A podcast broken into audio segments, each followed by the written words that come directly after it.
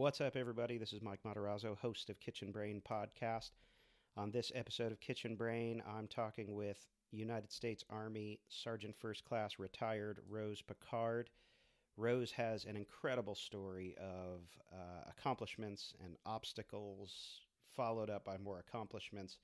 Truly inspirational. Rose takes us through how she went from executive pastry chef in the civilian world into the United States Army uh, how she overcame her battle with breast cancer, uh, how she uh, pushed through everything and was able to achieve some of her goals, including numerous uh, medals won in pastry competitions, culinary competitions.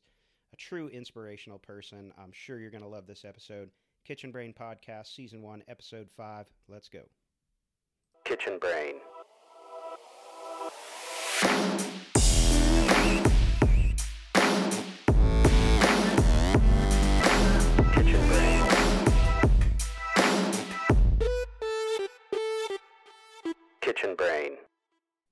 Okay, so here we are, Kitchen Brain Podcast. Uh, I have a very, very special guest today. Uh, we're going to be talking today with Sergeant First Class retired Rose Picard. Um, Rose is somebody who's very special to me for a lot of reasons, and I think you'll you'll see those reasons as this interview progresses. But um, we're gonna we're gonna let her tell uh, all the details of her story. But there are so many points of of great inspiration in in her story starting out as a uh, pastry chef in the in the civilian world uh, deciding late in life to join the army and uh, and some some really incredible uh, obstacles that she overcame and and everything that she did while she was in the army. Uh, it's it's just an incredible honor to know her and to have her on the show. Um, she also did a, uh, a special training program uh, called Training with Industry when she was in the Army. And uh, me, myself and my team were fortunate uh, to have her do that program at Farmington, where, where I work. So she was a part of our team for a year, uh, which we'll get into. And that, and that was really great. So, um, Rose, how are you? Doing good. good Thanks good. for having me on. Yeah, thanks for thanks for taking some time. Um, like I said, I, I, I couldn't imagine uh, trying to have a, a, podcast that that showed a, a, lot of inspirational side to our industry uh, without without thinking about you. And I think you know I think it's interesting too because you'll be able to kind of educate uh, people listening on a, a little bit of what food service is like in the military, which um, you know, I've I've been fortunate enough to learn a little bit more about uh, working with the uh, military Olympic team over the years, but you know, just it's it's not something that everybody knows about, and and I think we should know about it. You know, we should know what our servicemen and women are, are doing for sustenance and and how that all works. It's fascinating to me. I'm sure everybody else will agree. Um, so you know, let's just get started and and jump in with with kind of your your journey. I mean, take us way back to to a, a younger Rose when you were you were just starting out and you just uh, getting into culinary school. Um, let's go back there and and and tell us how where where you went and and how that progressed. All right, so um, way back when um, I was 22 years old. And uh, I started working at a place called the Carson City Nugget in Carson City, Nevada. And uh, on my third graveyard shift, I was a waitress. On my third graveyard shift, uh, there was a cook across the line, and he came over and he put these signs up in the window, and it said Audrey, Irene, and the new babe. And I was like, and the new babe. And I looked across the line and I said, Excuse me, I do have a name, you know. And he walked around, he was like, like this, and he walked over and he ripped the name down and then he wrote my name and put it back up. So that that guy, that cook, he became my husband. He's husband now for 30 years. Oh, that's um, awesome. Yes. So um, so he's really the first person that inspired me to want to go into the kitchen, to not be in the front of the house, to be in the back of the house. And um, his dad, uh, Ray Picard, Chef Ray, he is had was involved with the High Sierra Chefs Association, a very well-known chef in the area. And so they both really inspired me. And um, so we put him through culinary school first. And then when he got out, uh, we already had a child together. She was only nine months old, Crystal, my daughter. And of course, I already had my, my two boys for my first marriage. And um, I decided, you know, I really wanted to go to culinary school. So um, I saw an advertisement on TV for the California Culinary Academy in San Francisco. And at that time, if people don't know what the California Culinary Academy is, um, at that time it was about third in the nation. It was a really highly rated school. And so we decided, hey, what the heck, let's try to do this. We moved to San Francisco and a whole bunch of stuff happened in between, but I was able to get through the culinary school and and graduate with a certificate of baking and pastry arts.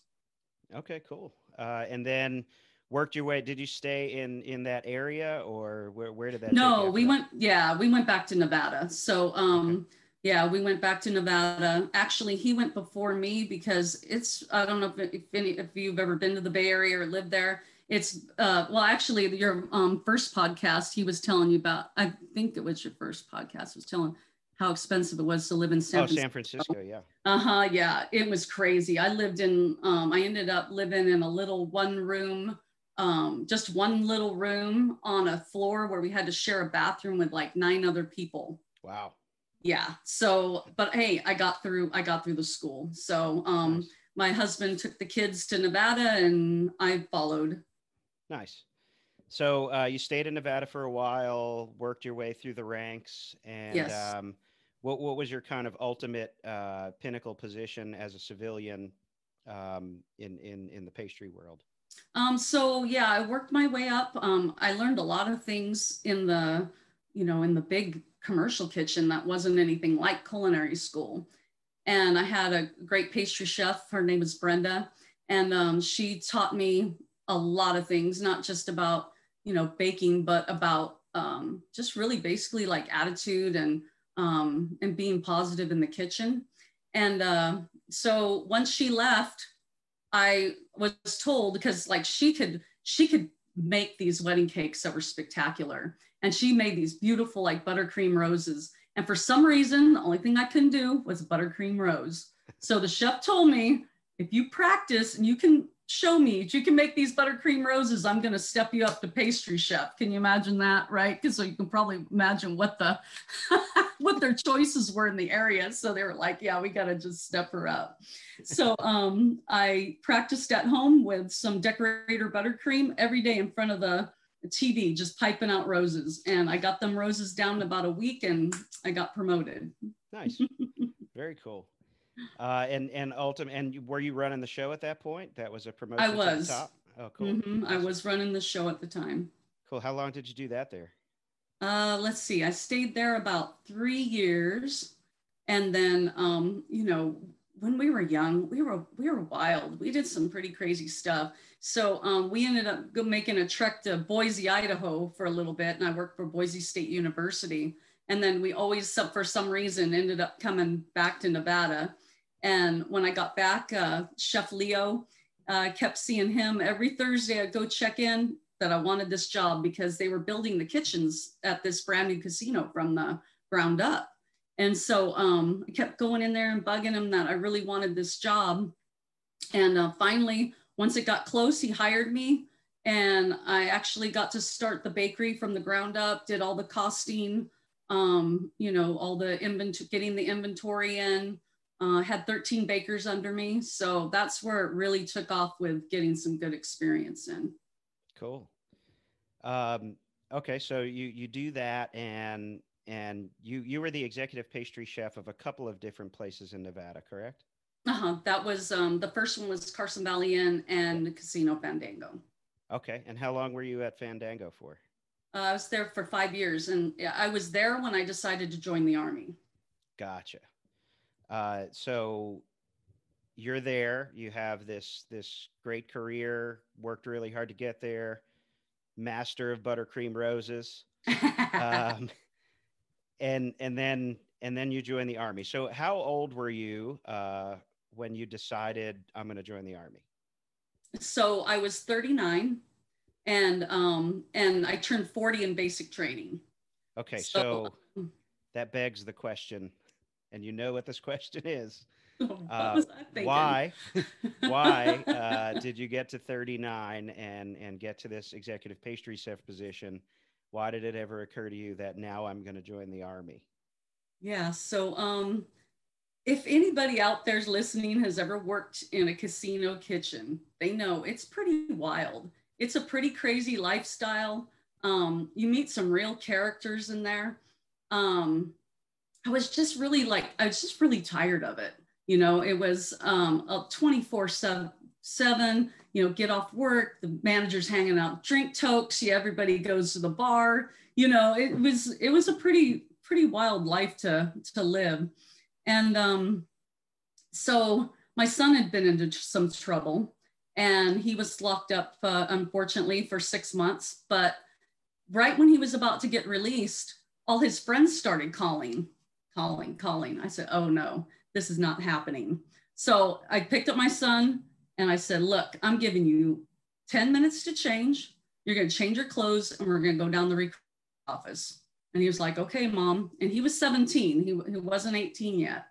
So I took him down there. And when we walked in the door, the recruiter had been my dishwasher at Carson Valley Inn from like seven years prior. And he's like, hey chef how you doing? You know we have all these great opportunities in the army for um for cooks. And he he did the ultimate like reeled me in like the the best recruiter move ever. So so so he um so he uh sorry my little headphones so he um he was got on the computer and started showing me all these things the like the really cool things that you can do in the army, like all the competitions, um, the Pentagon, training with industry. He was showing me all these really um, cool things that you can do in the army, and so I was like, wow, you know, I don't really have much like going on. Everything's the same day to day, and I always wanted to serve my country because my dad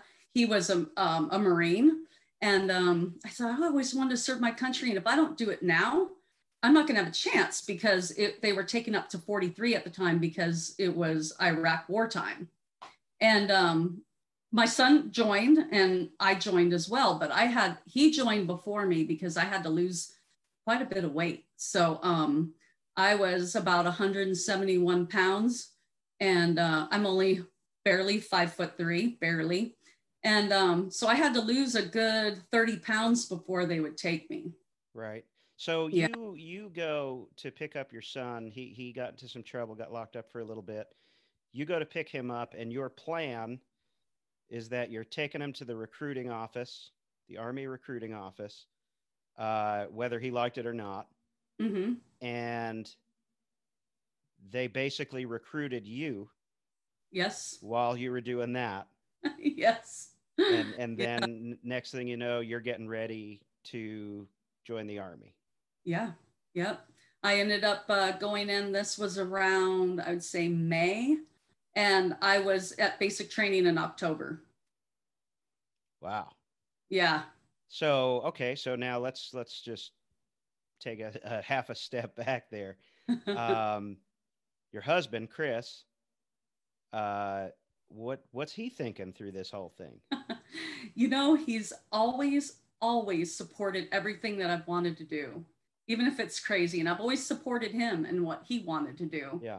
And um, and you know, we were we were hanging in there, but we weren't making that good of money. You right. know what I mean? And the the healthcare is terrible out there in you know in the in the restaurants. I was paying five hundred dollars a month um, for the family's insurance back then, and that's you know first you have to meet like a $2,000 deductible and things like that. But the real kicker that got me was they, they're like, hey, we have a sign on bonus for cooks, $25,000. So I'm like, sheesh, you know, that was kind of the kicker that got me to say, you know what, I'm just going to go ahead and do this. Yeah. So, okay, all right. I, I get the supportive thing because I, I know you and I know Chris and and I can see that you know he's been you know you've both been nothing but supportive of each other And I Yeah. can see that because I know you. Anybody who knows you guys uh, knows that. But still, uh, you know, this isn't like, hey, I think I'm gonna go to school for psychology now. Um, you know, Right. this is joining the army. This is like possible deployment. This is, uh, you know, moving around all the time. Like what I, I, I almost wish I was a fly on the wall uh, when you came home and first mentioned to him that this is what this is what you think you want to do. I mean, what was his actual response? he loved it. Really? Yes, he loved it. He was Wow. like, he thought it was the greatest idea. Wow. Yeah, we discussed all the positives of it. You know, we we discussed a little bit about deployment, but I never really I never really took in this sounds funny, but I never really took in the whole deployment war everything. I didn't really take that in. I just took it as, hey, this is going to be something that's going to be good for me. I'll do my 4 years, I'll take my bonus, I'll get out. Wow. Yeah, that's that's a pretty big uh that's a that's a pretty incredible level of of support. Yeah, I think about like my kids. My kids are only 5 and 7. And I I feel like when when our oldest Luca was I don't know, he might have been he might have been 5 at the time. Uh, you know, we're sitting around and kids are always, you know, saying what they want to do when they get older and and and he said I want to be a soldier and even I, you know, knowing that he's only five, even I was like, all right, buddy, you might want to take a few years to think about that. Let's just wait a little while. Right? you know, so uh, it's it's really cool that, that you had that support and still have that support. yeah. Um, that's awesome. So so you go to basic training. Where did you do basic training? uh, at Fort Jackson, South Carolina. Was it as hard as you imagined, harder than you imagined? Um, it was. It was about as hard as I imagined. I thought, actually, I really thought it was going to be harder. Really? But yeah, but the drill sergeants, they, I think because of my age, yeah. they kind of took it easy on me a little bit. So if they had one of their little smoke sessions going on and I had to take a break and maybe put a knee down, they never said anything. They just kind of let me slide. But if it was the younger ones, they weren't sliding on anything. yeah. Did you ever like look at your drill sergeant and say, "Hey, you know, this is a lot easier than I thought it was going to be"? Oh no, no, no, no. you know, it's funny because um, I think it was probably after the first week of being in, we all got in line to get our M16s. And we're standing in line, and I'm like, what is going on right now? And so I step up and they hand me my my M16. And I'm like, what do you want me to do with that? I'm a cook. And they're like, just take it and move on. because I really didn't think like like I was saying before, I didn't really think things through.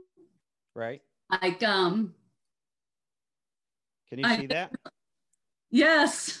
there it is. That's one of my favorite pictures of uh, of Rose from a time when I when I I didn't know her yet, but uh, I see that funny. picture and I'm like, man, she is a badass. yeah, I got pretty good at it actually. So from I, from that I wouldn't moment- mess with you. from that moment of what do you want me to do with that? I'm a cook to that. Yeah, I got I got really good at it. Yeah, that's awesome. Um, so you didn't start out as a cook uh, like right away. I mean, that that was kind of the the goal, but right away, how how did it go? You get out of basic, and then where do you go? Um, so I was part of a program called the the ACAS program, which is the Army Civilian Acquired Skills Program. Okay. So normally you would get out of basic training and you would go to AIT, which is your advanced individual training. And there they train you how to cook, how to follow recipes, um, how, how to do field equipment and things like that, how to operate field equipment and things like that. But because of my past experience and, um, and already having my ServSafe certification, they were able to push me straight from basic training straight to my kitchen. So I went straight to my unit. Okay, gotcha. So you were you were actually cooking for soldiers in Iraq? Um, no, so um, I first got to my unit and then um, I was called into the office for my little counseling briefing that they had. And I was told, hey, we're leaving for Iraq in, in three months. And so my heart kind of dropped and I said, you know, this is getting real. And um, so I actually cooked there for a good three months uh, before I got to Iraq. Gotcha. And then- you were cooking in a dining facility? I was. I was cooking in a dining facility. They had me on short order. I told I told the um I told the the sergeant in charge, I said, hey, I can bake anything. I could teach these soldiers how to, you know, like properly finish a pie or a cake and how to cut them. And she said, get out of my face, Picard, and get over there and make those French fries. I went home and cried that day. so what are what are like the I, I know there's a lot um, and, and I've been to some dining facilities. What do you think the, the major differences are between cooking in the military uh, in a dining facility as opposed to in the civilian world? Like, yeah, there's challenges for both. Um, but, you know, I don't think, I, I, like I said in the beginning, I, I don't think anybody really knows any any civilians really know what goes on with with food service in in the army or the military Yeah. in general Yeah, so um, of course you still have to do PT. So um, yeah, that's your physical training. Uh, everybody, it doesn't matter what your MOS is, you got to do your physical training. So that's got to that's got to fit in with whatever schedule that you're scheduled to cook. Um, also, um, you know, then you have other training that you have to do as a soldier as well as being a cook. And then once you're in the kitchen, they have uh, recipe cards. They call them recipe cards, and you have to follow them to a T. Um, they have a system called AFMIS, and this is basically their um, system of ordering food, keeping track of inventory, and printing off recipes. So you're not allowed to detour from the recipe. Where in a regular kitchen, you'd be like, hey, that needs some more salt, or I think I need to add a little shot of vinegar or something to it, where you're not you're issued exactly what is on that recipe card and you have to make it. And that's so it. that was the big that was the hardest thing for me. Gotcha. So there's not like any any soldiers taking creative liberties in in a dining facility? Not at all. Not at all. Yeah, Yeah. my dad my dad cooked in the army uh and i remember he he described what it was like back then and and you know when when he first told me the story he was telling me you know why the the food at that time was so was so terrible in the army. And he said you know it was funny because we the government bought the best ingredients. You know we got good Mhm. quality stuff. He said but these recipe cards they you know he said back then he said you know the the least educated people would get put into the dining facilities to cook. And and he was one of you know he didn't go to college or anything. And um so they they made these recipe cards and i don't know if they're they're still similar but he said they were like you know one recipe card was like 30 40 steps. And, Yeah. and step one was like open the box yeah. And step two was pour it in the pot you know it was very but uh-huh. he said what, what would happen was you started with these great ingredients and good recipes but you know the, the guys would get lazy and and they would they would get through steps one through four and then they they just didn't want to do five through eight so they skipped to nine. And by the end of it it was barely what what it was supposed to be. I, I know it's uh not quite like that now. I just thought that was funny but he he did Yeah. describe those cards um so now there is another thing and, and i don't know were you ever an enlisted aide? No i didn't. That's about the only thing i didn't do. Um, i have worked alongside of some of the enlisted aides but i never did the enlisted aide program. Gotcha. Because I know that some of our mutual friends, um, and you, obviously you know more than that, but uh, are or were enlisted aides, and and that that's kind of a different dynamic for the military too, because um, there, if I understand right, I mean, when you're working for a general, um, or or you know reporting to somebody, and you're exclusive to them. Uh, you can have a little bit of creativity and and do some higher end stuff, right? Definitely. Oh, yeah, definitely. Um, I did have the opportunity um, to work at the Pentagon. I worked at the Army Executive Dining Facility. And so we worked for the Chief of Staff, um, Secretary of the Army, Sergeant Major of the Army, all the, the top leaders. And um, it was basically like a restaurant where the people would come in, um, all one star general and civilian equivalent to a one star general um, were members of the dining facility. They could bring guests and they sat down. We took their order. It was typed into the computer and came out just like tickets in a kitchen. And uh, we had a lot of creativity there with um, with the different recipes, specials. Um, everybody was encouraged to submit recipes, things that we wanted to try.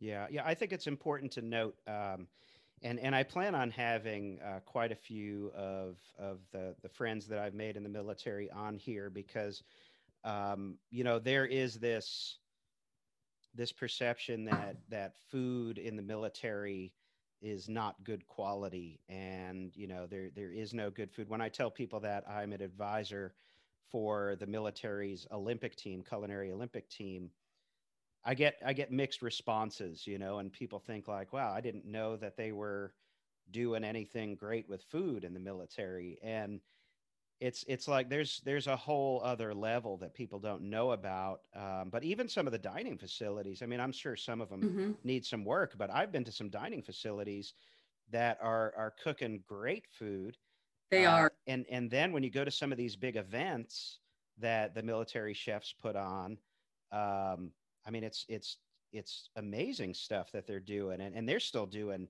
i mean i you see uh, chocolate sculptures and tallow work and you know some of the some of the old school disciplines still being used um, and and it's pretty cool to see and and i really wish that more people knew um, about the the the level of skill that there is within culinary and pastry um, in the military and I, I feel like you are and i know you're going to deny it but i feel like you are regarded as probably the the most skilled and talented pastry chef uh, no. in the military. No, don't say no. no, don't say no.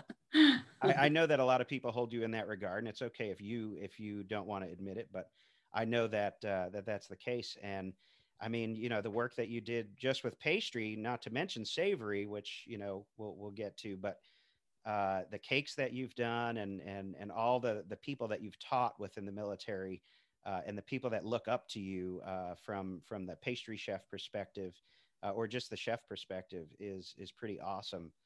Um, so, you know, we we we get to a part now where you you make this this decision. I don't want to say crazy decision. It was the right decision. it was pretty um, crazy. Shocking, I think maybe is a better yeah. word. Uh, and and you do this. You go through basic training. You you go through deployment. Um, but at, at some point in in your military career, you you were presented with a pretty major obstacle in your life. Um, yeah. And I, I, I, I, would love uh, for you to share that and uh, tell us, because this is a, you know, a big part of the in, inspiration of, I think, of your story. Yeah. So um, I was at the Pentagon. I was working at the Pentagon. And um, one day uh, it sounds kind of weird. I'll just be honest. We're having a podcast. Let's talk honestly. Yeah, let's do it. Um, I was having a weird dream. I kept having a weird dream about, I mean, we've all had dreams about being naked, right? So I kept having dreams about walking around, you know, nude. Uh-huh. And so I was telling my husband, like, and this was for three days, I was having this dream. And I'm like, I keep having this weird dream. And it kind of just planted some kind of seed in my head and I hadn't done a breast self exam in a long time because I was so busy at work. We were, you know, I was going to boards and learning everything there was in the Pentagon. And I was just, I was just at my highlight. Like I was just rocking it, you know. And I thought, you know, I better do a self breast exam. And during that self breast exam, I found a lump. And so I was like, yeah, it's probably nothing, you know, I don't have time for this and stuff. So um, about three weeks goes by, and I mentioned to one of uh, my NCOs who was in charge of me. I was at E5 at the time, and I mentioned to my E6, I'm like, "Yeah, um, I'll just let you know I'm gonna have to make an appointment soon. You know, I found a lump in my breast, and I'm sure it's nothing, but I got to make an appointment." And so he's like, "Okay." And so then another day goes by, and he asks me another day. I put it off, and he says, "Look, put that stuff down right now. You're gonna go in the office. You're gonna make the appointment." So I went in there, made an appointment, and uh, sure enough, I had to go through a big process of seeing my primary care provider and then um, and then they sent me to Fort Belvoir. I had a mammogram, and uh, yeah, indeed, it was breast cancer. Wow. Uh, yeah. So, so how how does that? Um, what happens in in a, in a military setting? You know, what how did things go from there? Yeah. So a lot of people, there was a lot of about, hey, she's going to have to get out, and I decided, hey, I didn't come to the Pentagon or come this far to just give up and get out. You know, I was really determined to stay in. And so my chain of command, they were super awesome. Um, so uh, I had to go for surgery. First, I had a lumpectomy, and the entire team. I walked in for surgery at 6 a.m. and I turned and I looked, and my whole team was there. And I was like, oh my God, what are you guys doing here? And they said, we're here for support. So I had a few complications uh, through the surgery. So it took a long time. I got out at probably six o'clock. I was supposed to be out by like 2 p.m. and I didn't get out till like 6 p.m. And when I walked out with my husband, you know, actually he wheeled me out, there was my NCO still standing there waiting for me to come out. And so that was that was just amazing to me. And um, so then a few weeks goes by and the pathology report came back and they didn't get all the cancer. So uh, we decided to go ahead and do a lumpect, I mean, a, a mastectomy. Uh, he wanted to do another lumpectomy, and I said that I didn't feel comfortable with it. I just wanted to go, you know, go ahead with the mastectomy. And uh, it's a good thing I did because once I had the mastectomy, they did the pathology report on that, and the cancer ha- was scattered throughout my whole entire breast. So, um, and they also uh, removed an 11 millimeter uh, tumor from my lymph node. Wow. Yeah. Yeah. And um, so that kind of changed the course of things. At first, they thought they were just going to do the lumpectomy. I take a basically it's um, it's a hormone blocker. They call it kind of like a chemo pill that you take daily. They thought it was going to be just that. It turned out to be uh, chemo. I had chemotherapy for 12 weeks, um, radiation, 30 rounds, and uh, and then on this uh, chemo medication. Uh, I've been on it now for five years. Wow, and and how how long was that process from from surgery through all those treatments? How how long of a time frame is that?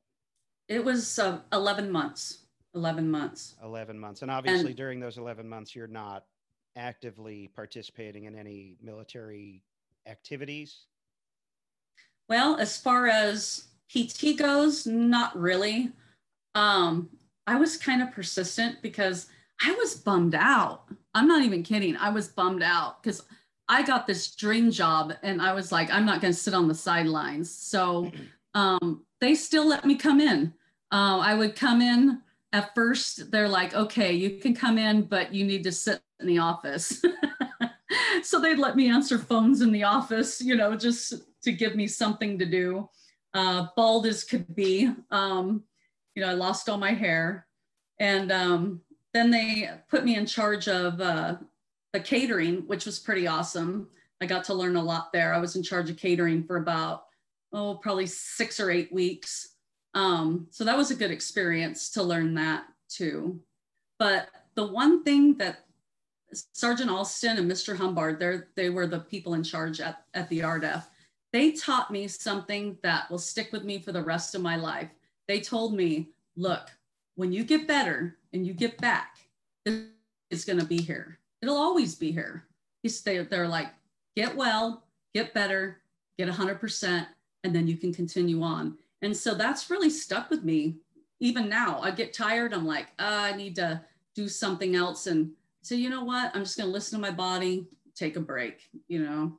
It'll be there when you get back. It'll be there when I get back. So, I mean, the, the, the, the courage there and the, the tenacity to, to just keep going is, is incredible. But when you were, you know, during that 11 month period, was there ever a time, uh, you know, particularly maybe right after surgery or you know in the beginning of your treatments what was there a time when you were you know you were thinking about throw it in the towel and just saying i can't do this i mean did, did that ever go through your head It did. Um, I have a real defining moment of that. So I was into my second round of chemo and I was in bed and the feeling there's no way to describe the feeling. It was like my brain was on fire. It was uh it's just it takes everything out of you, wipes all your, you know, your blood cells out, everything you got. And I'm laying in bed and I'm just looking out the window and the sun's coming in and it was beautiful and I thought I can't do this. I cannot do this. And then this voice said, and I swear to you, I heard a voice say, No, you will get up and I sat up and I put my feet on the bed and I remember, I mean, on the on the floor, and I remember putting my toes in the carpet. And and this voice said, You will get up and you will get dressed and you will get on this life that you're meant to live. And it was just this huge, huge defining moment. And it was like that moment that that's the only moment in my whole life I ever felt like giving up. And that moment just pushed me. I got up, I got dressed, my daughter and I went for a walk and uh, I just kept pushing forward. Who do you think that voice was? you know, uh, I think it was my dad. You know, my dad is the toughest guy I've ever known. And he um, he was a cook. He was a cook in the Marines and a badass machine gunner on a half track and he went through the Korean War. He's a survivor of the Battle of Chosin Reservoir. And so I don't know if you know anything about the Battle of Chosin Reservoir, but it's one of the worst strategic mistakes the military's ever made. Ever made. It's very interesting to get a chance to read about it. Yeah, well, and they call it the frozen Chosin. And he was out there in the middle of it in the winter. And he actually got blown up. And my dad went through some crazy, crazy obstacles. And I have a little cross that um, his mother gave him, and he carried it all through the Korean War. And I kept that cross on the whole entire time I was going through chemo, everything, all those treatments. And I really feel like it was my dad speaking to me. Wow, that's awesome. Yeah, it was. that's pretty cool. Um, yeah, wow. Take a take a, a a pause from from that story. Um, so you so you did in fact, obviously, you did in fact uh, recover, and you you've been cancer free. Yes. Uh, since, which is awesome. Yep. And so uh, you know, once you get back to uh, back to hundred percent, uh, I assume they were right, and all that stuff was there waiting for you. it um, was. and and then and then what's next? I mean, I I know that uh, you you started competing quite a bit in the military with yes so um I, yep i got to go through um i was part of the pentagon's team and i got to compete with uh, sergeant first class ward and sergeant first class alston who are the best if you ask me. They are. And uh, yeah you know them. Mm-hmm. and uh, we went through uh, team pentagon at the at uh, at one of the um, the culinary competitions there in fort lee. And uh, um, sorry, I lost my train of thought. That's all right. We went through the Pentagon, uh, through the culinary training. Oh, and so then um, I really wanted to. I heard about this program called Training with Industry, and so I really wanted to do that. But in order to apply for that, I had to pass PT test. So Sergeant Alston worked really hard with me at getting, you know, with my running, and she ran with me and she timed my laps and she did everything and worked extra hard on planks and all this stuff to, to get me up to par. And it was the lowest PT score I ever got, but I, I passed it and I was able to submit my packet for training with industry. That's awesome. Uh, yeah, and and and they don't they don't change the guidelines for you just because of what you went through, right? I mean, you still have oh, to. no. You still have to meet the same same uh, requirement as everybody else. Yeah. Um, and I kind of waited till the last minute because I ha- I was bald. And so um, I had I waited till the the regulations for females is you got to have at least one inch of hair. So I like waited till the very last minute to get my picture taken and I took my picture with my little one inch of hair. So wow, well, I never, Yeah. I never would have, never would have even thought of that.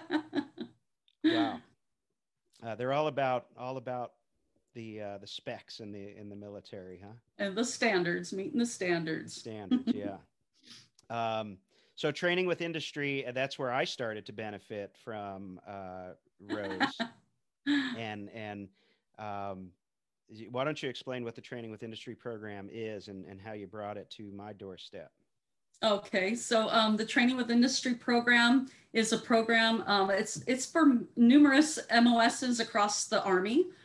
Uh, for 92 Golfs at the time that I was accepted to the program, there were three slots. There are currently only one slot left, unfortunately.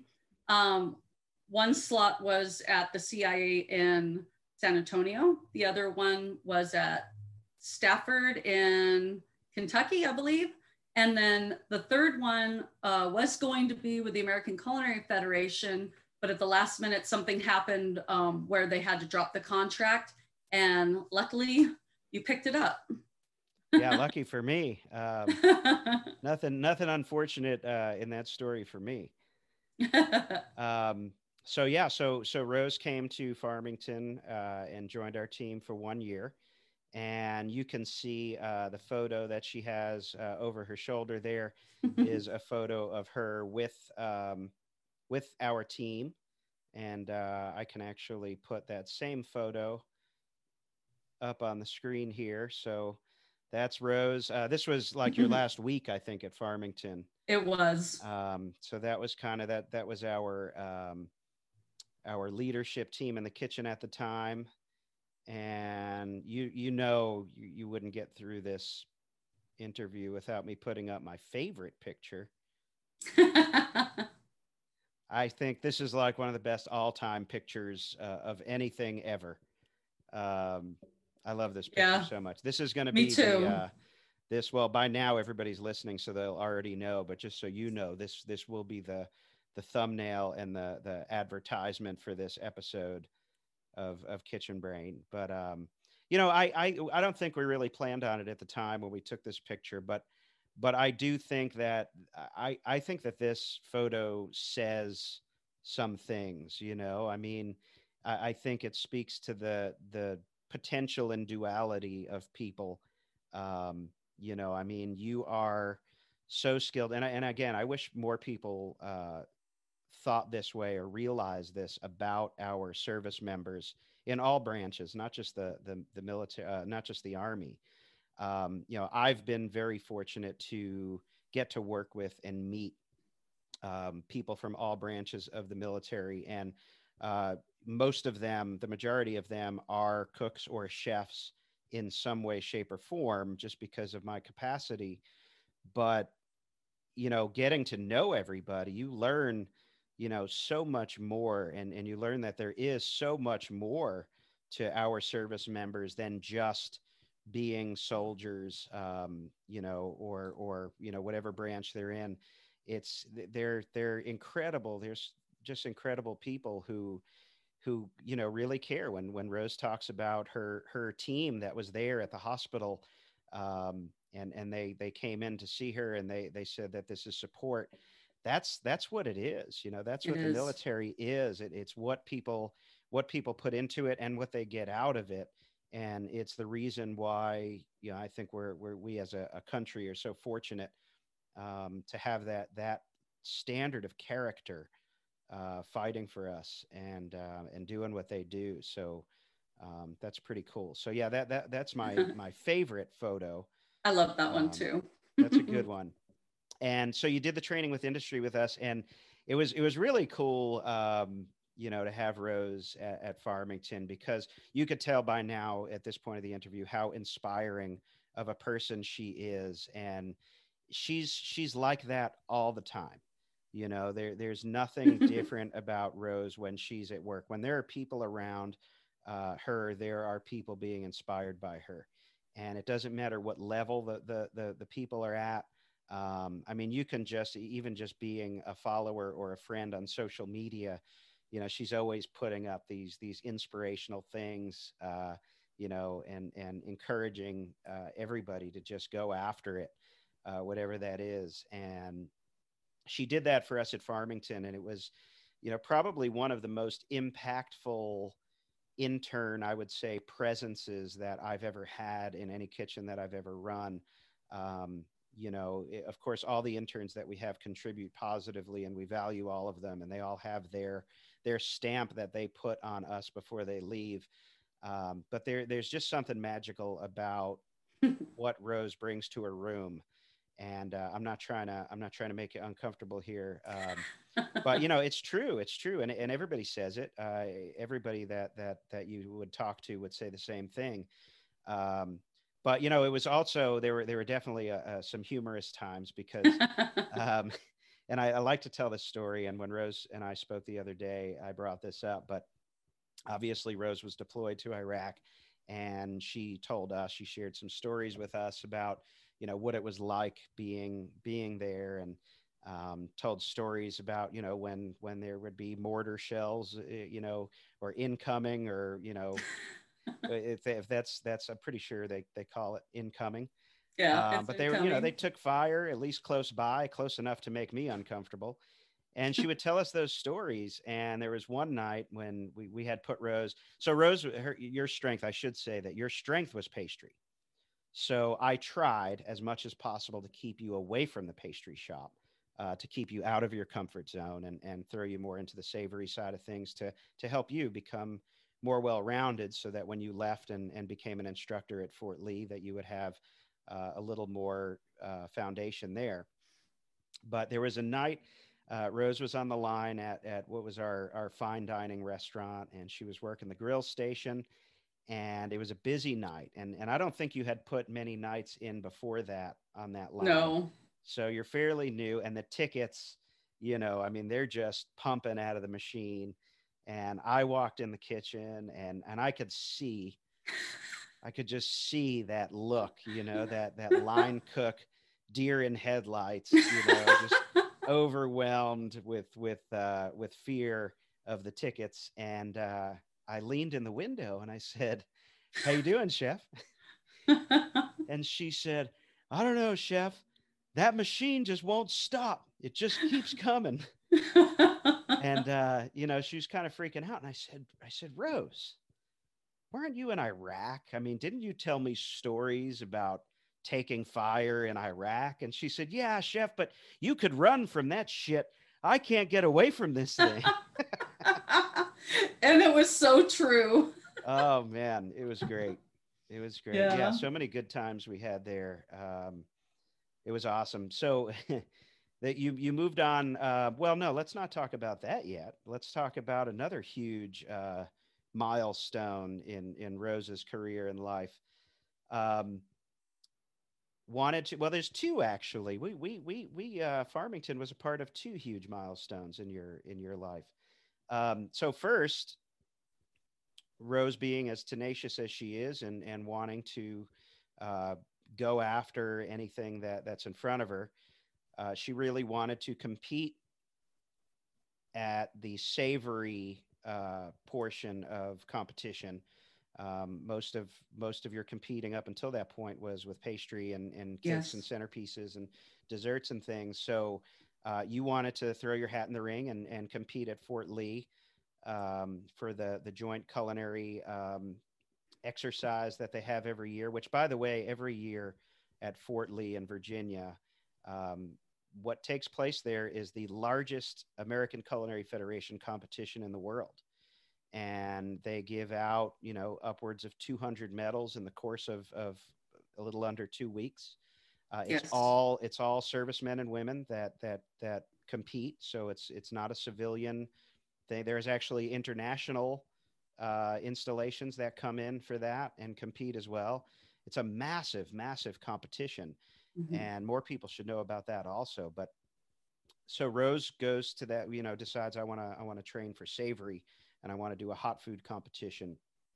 So uh, you signed up for a, a, what we called a K comp, which was um, how many portions was it? Was it two or four portions? Uh, it was four. Four portions, uh, one hour. One hour. One dish, uh, and and she chose lamb, and we started training at Farmington to get her ready for for this competition, and and you could see it too. You you see that that work ethic and that drive. Um, you know, she was unstoppable when it came to training. You know, you could tell that that's just something that was a part of her and and a part of her her ethic, and uh, she she worked really hard. I was a judge. I wasn't a judge for her competition because it obviously would have been a conflict of interest.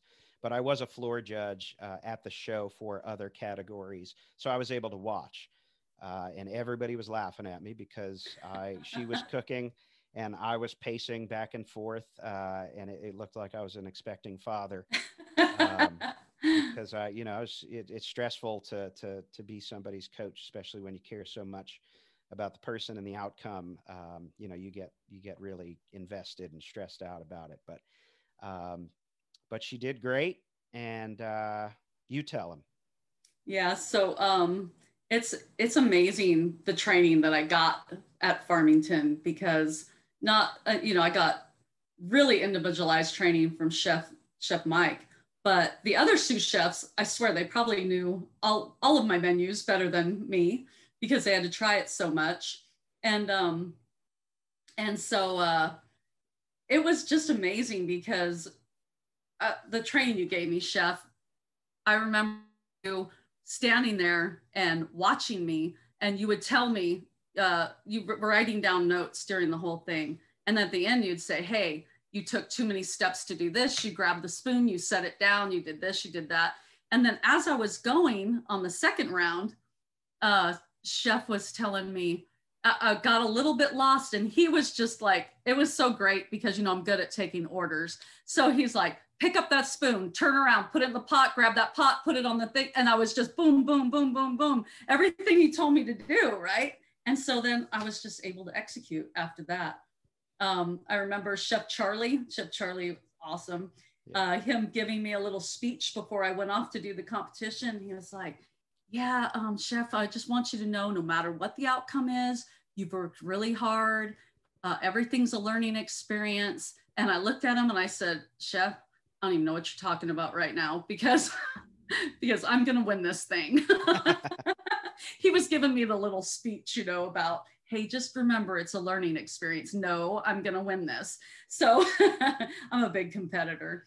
So uh, yeah, so I ended up uh, rocking it out, got it right up to the minute, the last minute, and I got a gold. So I got a gold in that category. Yes, you did. It was amazing. Yeah. it was, uh, my dirty another, apron. That, that apron makes my, me cringe. another one of my favorite pictures there. Um, me too. Yeah, that's awesome. Um, so, so you had one other thing, uh, at least at Farmington. Um, you wanted to go out for the certified executive pastry chef certification. Mm-hmm. And that is something that is anybody who knows me knows that I am far from a pastry chef. Uh, I don't I don't pretend to be a pastry chef. I, I it's not not my deal, but uh, we we kind of pulled our resources together a little bit. And you already had, I mean, you had, you didn't need to learn uh, anything about pastries to to pass that certification. You already you already had what you needed to uh, to do that from a knowledge perspective. Um, but you trained for that at Farmington too, right? Mm-hmm, I did. Um, I started off um, actually when I did the certification, it was the third time I did it. So um, the first time I was asked, Hey, do you want to do a certification? I said, Hey, what the heck? I hadn't even practiced a menu or done anything. So uh, it was that was a good learning experience. Um, the second time I did it, I practiced a few times and I still didn't pass. So that was about enough to make me a little bit angry. So I took that anger and I just kind of pushed it towards how can I be better and just really rock this thing out? So um, I got, I actually got a styrofoam dummy and practiced my piping on there over and over again. Uh, started off small, what you taught me to do one thing at a time and then bring it all together. So um, yeah, so I ended up passing. it was uh, it was hard, but anything worth it's hard.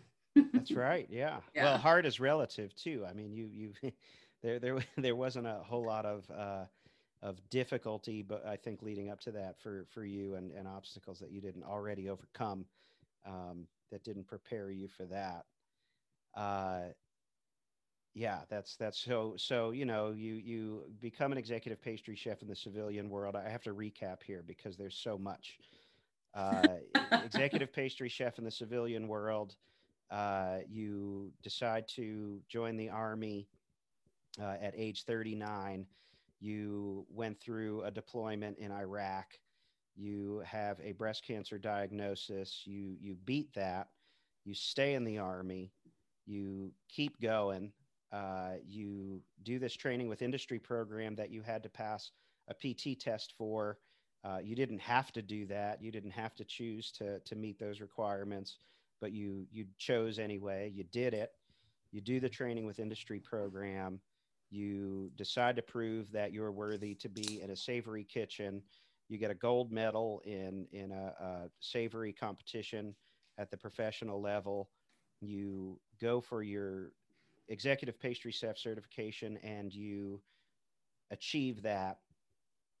Um, you know, then you well let's talk about uh, the, the pastry side real quick because I, I don't want to make it sound like you've only gotten one medal in, in a competition kitchen. I mean, you have you have several medals uh, from from the pastry side of things too. Do you do you have any idea what the count is on um, on pastry medals? 17, 16. Yeah, pretty, yeah. pretty amazing.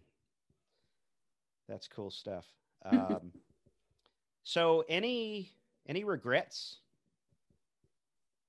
I don't have any regrets. No uh-uh i really don't um yeah i i don't have any regrets you know maybe i have a little regret okay we'll talk about when i was younger so um being i'm not going to say that i regret it because it got me to where i am here but i did miss out a lot on my kids growing up because i worked both my husband and i my husband was a chef as well and um, and we both worked in the restaurant industry. So I was gone every Christmas, Thanksgiving, Easter, Mother's Day, you name it, the whole entire time of them growing up. And then I didn't want my my chefs to go through, like my my chefs to go through that.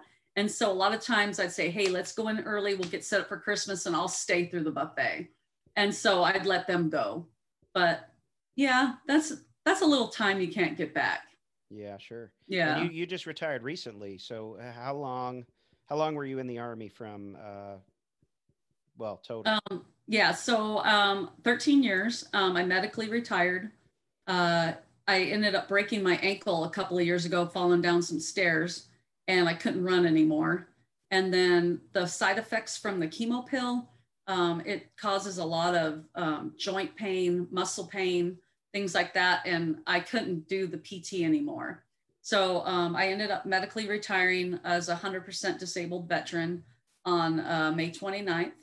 And now I am working um, at this as an instructor at the senior leader course, and um, that's SLC.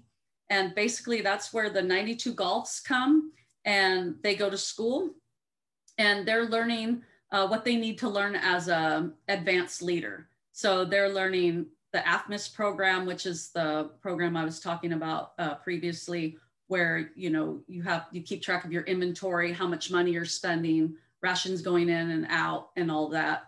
Uh, we also teach ServSafe, um, leadership, marketing, and stuff like that. So that's what I'm doing now. Wow. So now you're paying it forward. Yeah. yeah. Awesome. Uh, any any advice for anyone who you know, any advice for anyone who is looking or or has thought about changing course um, in their life or in their career? You know, anything from from all of your experiences. What what advice would you give to anybody at any stage of life who's who's looking to make a, a, change or or on the fence about that? I just really feel like if it's in your heart, just go for it. You know, if uh, like I said, if it's really, you know, something that you want to do, don't let anybody stop you. Um, when I was going to join the army, I love I love the chef I work for. Don't get me wrong. God bless his soul. His chef Axel. He um he was the executive chef at Fandango, and he when he heard I was going to join the army, and it was wartime, he was a little flipped out because he was a he was a Vietnam War vet. And I walked in his office one day, and he had these pictures of dead soldiers on the on the on his wall hanging up and i said chef what you know what is this? And he goes i want you to know what you're getting yourself into. And i said you know and he kind of like chewed me out. He's a german german chef. And and i said chef i'm i'm doing this. This is really what i want to do. And then after i'd been in a couple of years and things went by he wrote me an email. Actually i think it was when i was in iraq he wrote me an email and said, "Hey, I'm really proud of you for what you had done, and um, and and that you you know went for it." So my advice to anybody out there is, "Hey, just just do it. If it's in your heart, go for it. Don't listen to what anybody says to you." so 13 years, right? 13, you said. Uh huh. 13. How many years did your son stay in the army? Yeah. So he only stayed in for six months. oh, okay, gotcha. Yeah, so he got uh, he got into a little trouble in AIT, and the drill sergeant asked him, you know, are you serious if you want to get in, or or you know, if you want to stay in, or do you want to get out? And he said, I want to get out. So basically, you know, it was mom forcing me to to go in, and and he wanted to get out, so he did, and he's actually doing really really great right now. Um, he was working for Tesla for a little while, and um, now he's learned the plumbing trade so uh, yeah, he, everything worked out really great for him, but the military just wasn't something that was for him. Yeah, that that's great. That's pretty wild, though. I mean, you you know, the if you think back to the original plan, you know, it's like right. You're, you're going to pick him up, and you're like, I'm going to set this kid straight. We're putting him in the army, and uh, you wind up serving 13 years, and uh, he does six months. But if you uh, think about it, like if that hadn't happened, I'm truly a believer in things happen for a reason. So if he hadn't got into trouble and we hadn't walked into that recruiter's office, I might not have been on the path that that I've been on. So I agree. Uh, I, it you know it's kind of weird to say, hey, thanks Adam for for that, but yeah. yeah, yeah. So uh, speaking of thank yous, I have a question, and I, I, I would imagine you've been asked this before, and um, I, I probably have asked a couple of people before. What what is the and this is like off topic, but this is just a civilian asking a question to a service member. Okay. Thank you for your service. I have heard two different opinions on how service members feel when a civilian says that to them. Uh, what is your perspective on that? Like, what what do you think, or what do you think the consensus is, if there is one, uh, from service members when a civilian sees them and says, "Thank you for your service"? Well, um, it's it's a nice feeling, honestly, when uh, somebody thanks you for their service. And I always come back with when they say thank you for your service. I always say, well, thank you for your support because you know the american people support our service members but like in all honesty you know you can't really when it happens on the spot you can't explain you know i just i just come back with thank you for your support. But for me the us army has done more for me than i feel like i could have ever gave back. And so when somebody says thank you for your service i'm kind of like thank you us army you know? Right. because you know, just with with everything that I've I've gotten from the army, I try to always put in. Uh, well, I was always trying to put in back in a hundred percent. Sure. All right. Cool. um, well, Rose, chef, uh, sergeant first class, all your all your your titles. Retired. Uh, retired. Sorry, retired. Um, thank you so much for for doing this and for sharing your story. Um, you know, you'll always be close to my heart, and and we'll always keep in touch. But um, I'm I'm really glad that people are going to get to hear uh, hear your story. People who don't know you need to know you. uh, and and I would feel really selfish to think that um, you know I, I had a chance to be inspired by you and and then not share that that inspiration uh, with with the rest of with the rest of the world so that that's that's what this was all about for me and uh, I truly appreciate your time and thank you for your service. thank you for your support. um, yeah, so so we'll we'll keep in touch and and hopefully you guys can can get back to Charlottesville to, yes. to visit a little bit, see our new kitchen, and and hang out because I'd love to catch up. But uh, in the meantime, stay safe. Uh, good luck with your new gig. Uh, give my best to Chris, and uh, and thanks a lot. Stay well. Thanks for having me.